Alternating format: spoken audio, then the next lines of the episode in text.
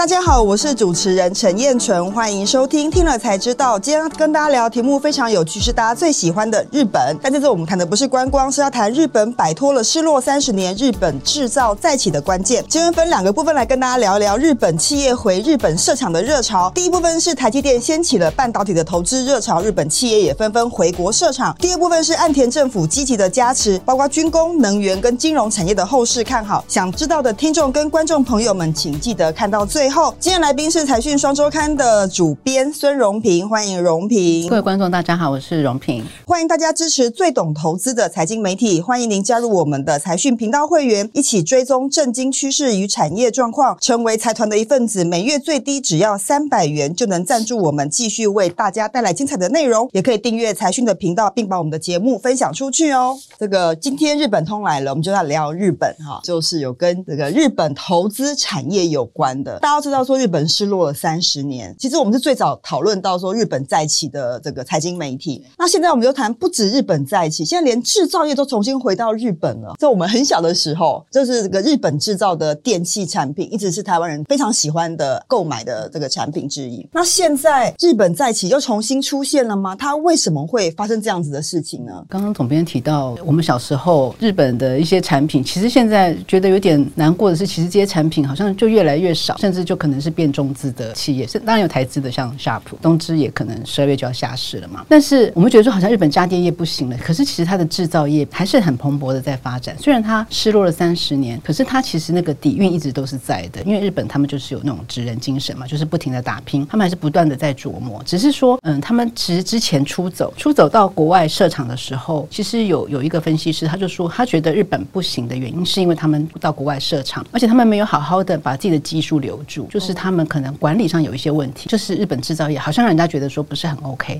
到了最近，我觉得因为呃我们的台积电扮演还蛮重要的角色，像半导体是越来越重要。那日本的这个半导体的制造设备跟它的化学材料还是数一数二，他们几乎是独占市场。所以他们的那个制造业，我觉得其实就是就再加上那个中美贸易的关系，所以他们其实是有回到日本设厂，只是说回到日本设厂不表示说他们就放弃中国市场。我其实本来有想说，呃，要我们要不要来做一个就是呃日本离开中。国回到日本，后来发现其实没有，他们其实是平行的，是都都有在并进的。他们在中国会挑他们呃需要的的一些可能是产品，或是他们就在地生产、在地销售嘛，有可能甚至是扩大的。但是有些是，当然他们觉得算算成本，可能加上日元贬值，可能回日本比较划算，他们就回到日本设厂。呃，您刚刚讲到了台积电作为龙头，就是说因为台电去了日本投资半导体设备，这个对他们产业来说应该有很大的带动效果。到底台积电是如如何？扮演那个日本半导体再起的龙头角色。台积电它去以后，那当然就是很多供应链也会。当然，现在台湾在台积电在台湾生产，有很多日本的企业，像东京威力科创啊，什么新源焕，他们都有在台湾就是帮他们的供应链嘛。哈，那当然现在台积电到日本生产，当然那些供应链也就是在台积电的附近，熊本啊，或者是九州，就是熊本的台积电是在菊阳町，可能在菊阳町附近什么和志市啦、熊本市啦，然后它甚至是在整个九州，就是它在那边设厂，然后。呢，供应链之外，它的经济也是其实是带动的非常非常多。他们有一个数据，应该是四点三兆吧，就是未来十年他们渴望带动九州的经济。所以九州它本来就是很容易接受新事物，然后如果它在那边生存下来的话，就是往整个日本去扩散。像我昨天其实去参加了一个福冈市的招商会，就是福冈市的市长高岛宗一郎，他跟台北市合作，他们就是福冈市的一些什么三菱地所啦，什么福冈地所啦，还有玉山银行跟台新银行也去那边设了。分行福冈市也是想要趁这个机会，就是来招商。当然，熊本他们也来招商过。就现在整个九州就是把台台湾当做一个很大的算是市场嘛。那福冈市其实我们很多人会去吃拉面，去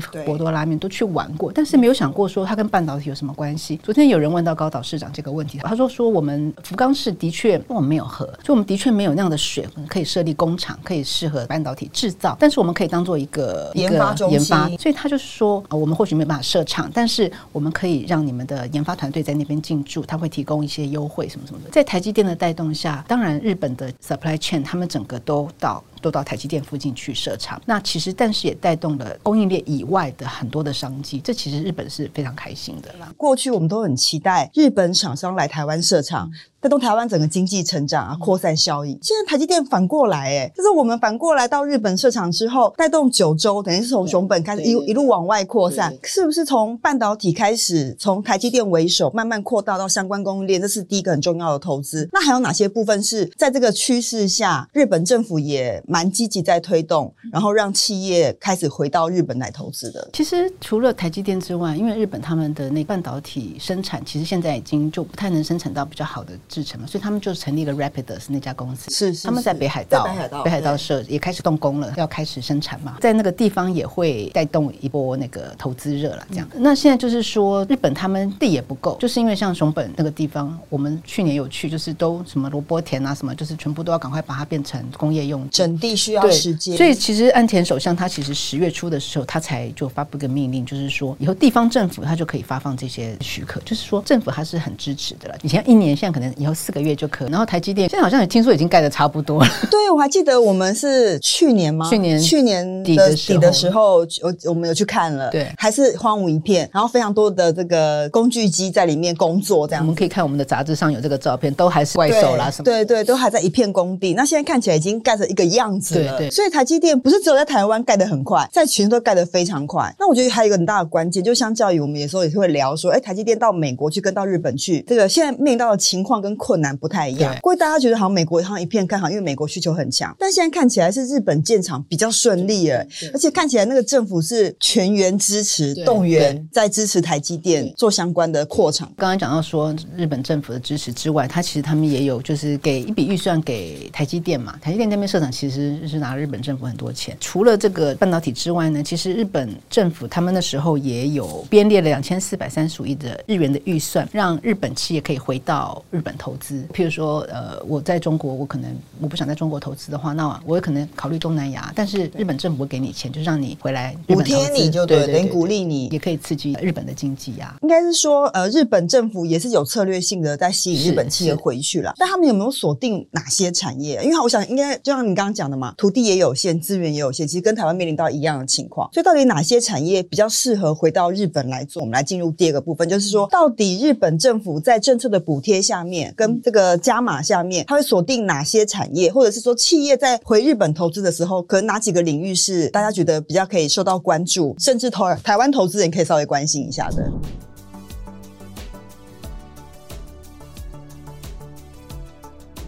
其实我觉得日本它并没有锁定哪些企业，这回整理的其实比较是制造业了。那当然，你譬如像成衣那种，其实也有蛮多回到日本的。譬如说有叫袜斗这个品牌，它其实在日本的生产的比例其实提高了很多。就以前可能在中国生产，但是我们这边有整理嘛，就是你那个人事费用，中国大陆以前很便宜。二一年他们统计就是说，中国制造业的作业员基本月薪是六百五十一美元，可是其实印尼只要三百多，印度也三百多，越南只要两百。百多，孟加拉甚至只要一百多，你就会想说，那我在哪里生产最划算？所以其实当然日本政府给补贴，那当然日本企业也会自己看自己的需求。而且我如果就是生产当地要用的东西的话，我当然或许在那边生产就就好了。那其实刚刚听完荣平讲那么多日本的情况哦，现在我就蛮好奇，想问知道说，大家过去都很了解日本很多公司都是很有关键技术，它是全球独一无二的。除了从日本企业回到日本设厂，一定也有很多日本的关键技术，这些公司在。日本自己也加码扩厂哈，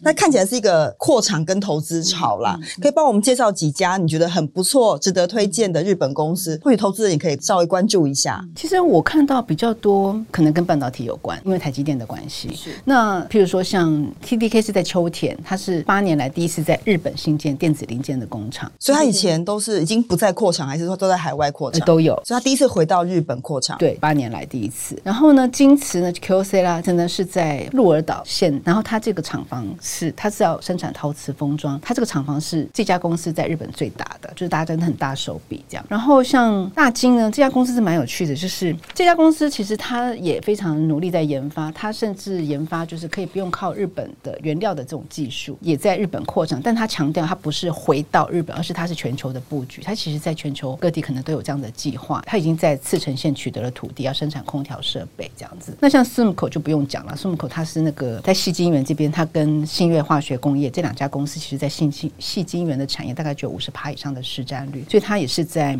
佐贺县，也是在九州，在比较是南部。佐贺县它新建了两座细晶圆的工厂。那安川电机大家也可能还蛮熟，就是跟方纳科一样，就是生生产这种机器人这样子哈，它也会在北九州市新建机器人的工厂，然后在福冈县新建的是逆变器的的新厂这样子。很好玩的就是说，你经常看到那个有一些什么小东西上面就会写匠之技哈，就是匠，就是其实就是职人精神，就是说他们是工匠的精精神，工匠的技术，他们就是非常努力的钻研，然后就像一生悬命，是这样讲嘛？一生悬命。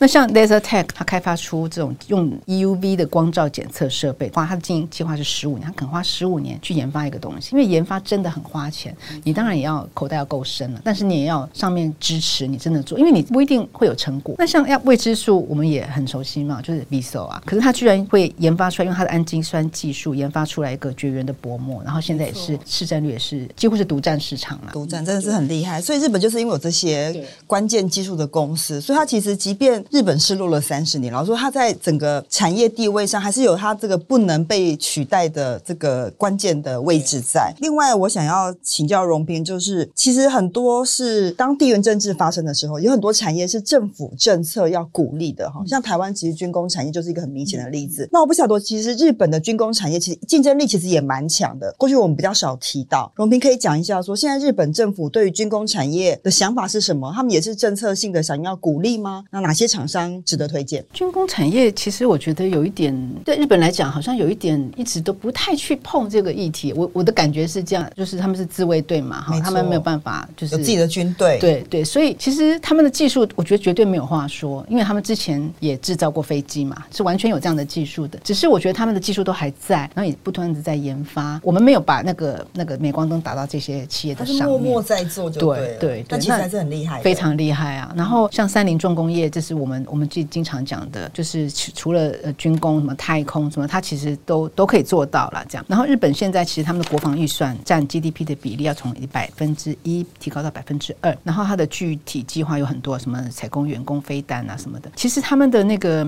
政府其实是要加强国防预算的了。虽然在日本国内有不同的声音，但是基本上政府是走这条路没有错。那其实我们当然就知道什么三菱重工啊、川崎重工啊、IHI 啊这些大厂大企业都有在琢磨这样子的的产品。那其实我觉得有趣的是，有一些我本来不太清楚的公司，譬如说新明和工业，它就是为防卫省制造这个救难飞行艇。然后那个日本的 Avionics，它是海上自卫队船舰提供一些防卫电子设备，就是它有一些很利基的产业。虽然它真的很小，但它的技术真的非常的独到，而且它其实用在军工方面。这些其实我们都可以继续去关注了。那另外一个，我觉得还有一个是比较像全球趋势，就有关于节能减碳了。因为毕竟这个近零碳排这件事情变成全球的重要议题。那日本在这方面的投资也很多吗？其实节能减碳是应该是说现在是必备的啦，每家公司一定要有的，都有在做的，所以它的投资一定是大的。注意到一个重点，就是因为我自己有在看风电，我就发现说，其实日本的风电其实现在才要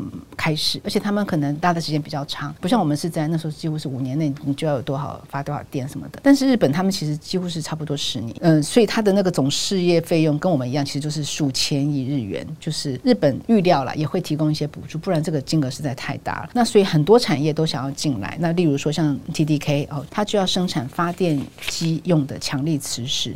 那譬如说日本游船，因为它是船嘛，它就要提供就是风场的人员运输船啊什么的。因为现在才要开始，所以它的商机其实是看好的，然后大家都开始动起来，这样子，这个我们也可以继续再关注。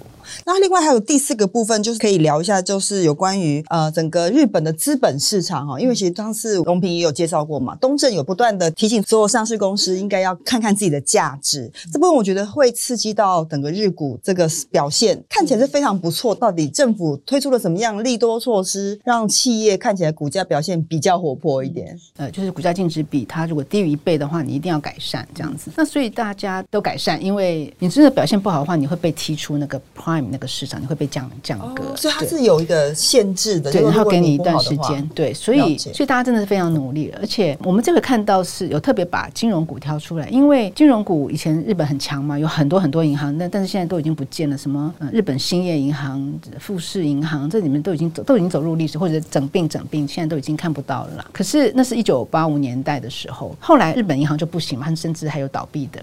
但是我们发现说，现在的日本股市总市值第二名的已经是银行，银行等于就是金融类重新回到一个主流市场。对对对，就是三菱 UFJ 金融集团。那其实很重要的一点就是，他们必须要响应东正的这个改革措施，他们也很努力。其实最快的方法可能就是发放股利，就是回馈股东，所以他们就加发股利，像三菱 UFJ 金融集团啦、或者是瑞穗或者三井住友，其实他们都有增连续的增加配息。然后譬如说像三井住友银行，它还推出手机上面的金融服务，就是瞄准这个数位新时代。可是其实他们也发现说，还是有很多银行据点就是不能减少。就像你刚刚讲的，日本很多还是希望，比如说 ATM 到底要不要？我真的不要的话，那我倒是没办法领钱。那其实那个客户的观感不是很好，所以其实他们也有在在调整，就是说我要减少，可是我不能全部撤掉，就是他们还在找一个平衡点。平衡点，所以投资这为什么那么重要的原因就在这里，就是说你投资不是只有盖厂这件事情而已，包括就业都会非常的好。应该怎么看说？日本在失落三十年之后，现在这次这个风潮重新又回来了，台湾这次又扮演了一个关键角色，没错。是关键推手。对，荣平看这日本那么久，你觉得这件事情给你的最大的感受是什么？我就很觉得日本人他们都很诚心的，希望台湾企业去去设厂，或者是去去设据点，怎么都好，反正就是大家一起来把这个经济活络起来这样子。其实我觉得台湾人去，其实台湾人可以学习那样的精神，就是可能不是那么短视，而是注重研发。没错对我觉得其实台湾人也有这样的精神啦。有，我们慢慢跟上。我们现在 MIT 的这个名号也蛮响亮的，希望可以大家一起合作这样子。好，今天非常感谢荣平的分享哈。接下来我们要回复一下财团在才知道第一百五十八集全球最强 AI 生产基地在台湾的八公里的黄金廊道串联起全球最完整的 AI 供应链里面的留言。财团第一位吕秋瑾他说：“这些厉害的公司都在台湾，真棒。”对，真的真棒，我们也觉得很棒，就觉得台湾企业真的很厉害。虽然我们做的是制造业，但是我觉得就是在所有的区域分工里面，我们是扮演其中的一环啦。那我们怎么样在既有的基础上面更扩大发展？我觉得这是台湾跟所有企业都一直努力的方向。第二部分，我们是不是请荣平念一下？David，他是希望台湾的 AI 方面不只是帮人家代工，希望台湾的 AI 应用，台湾能在全世界能遥遥领先。像 NVIDIA 的总市值超过台湾所有 AI 产业的总市值，未来应用端希望能够发扬光大，遥遥领先才是未来台湾之光，可能成为另外一座兆元产业，另一座护国群山。其实日本人发现 NVIDIA 的创办人是台湾人的时候，他们也非常惊讶，就哦，原来他是台湾人啊！对对，所以我觉得那真的是台湾的骄傲。真的台湾的骄傲。好，今天非常感谢荣平的分享，也感谢大家的收听跟观看。喜欢我们财讯的节目，欢迎订阅、按赞以及分享，也欢迎成为财讯的频道会员。听了才知道，我们下次再见，拜拜。拜。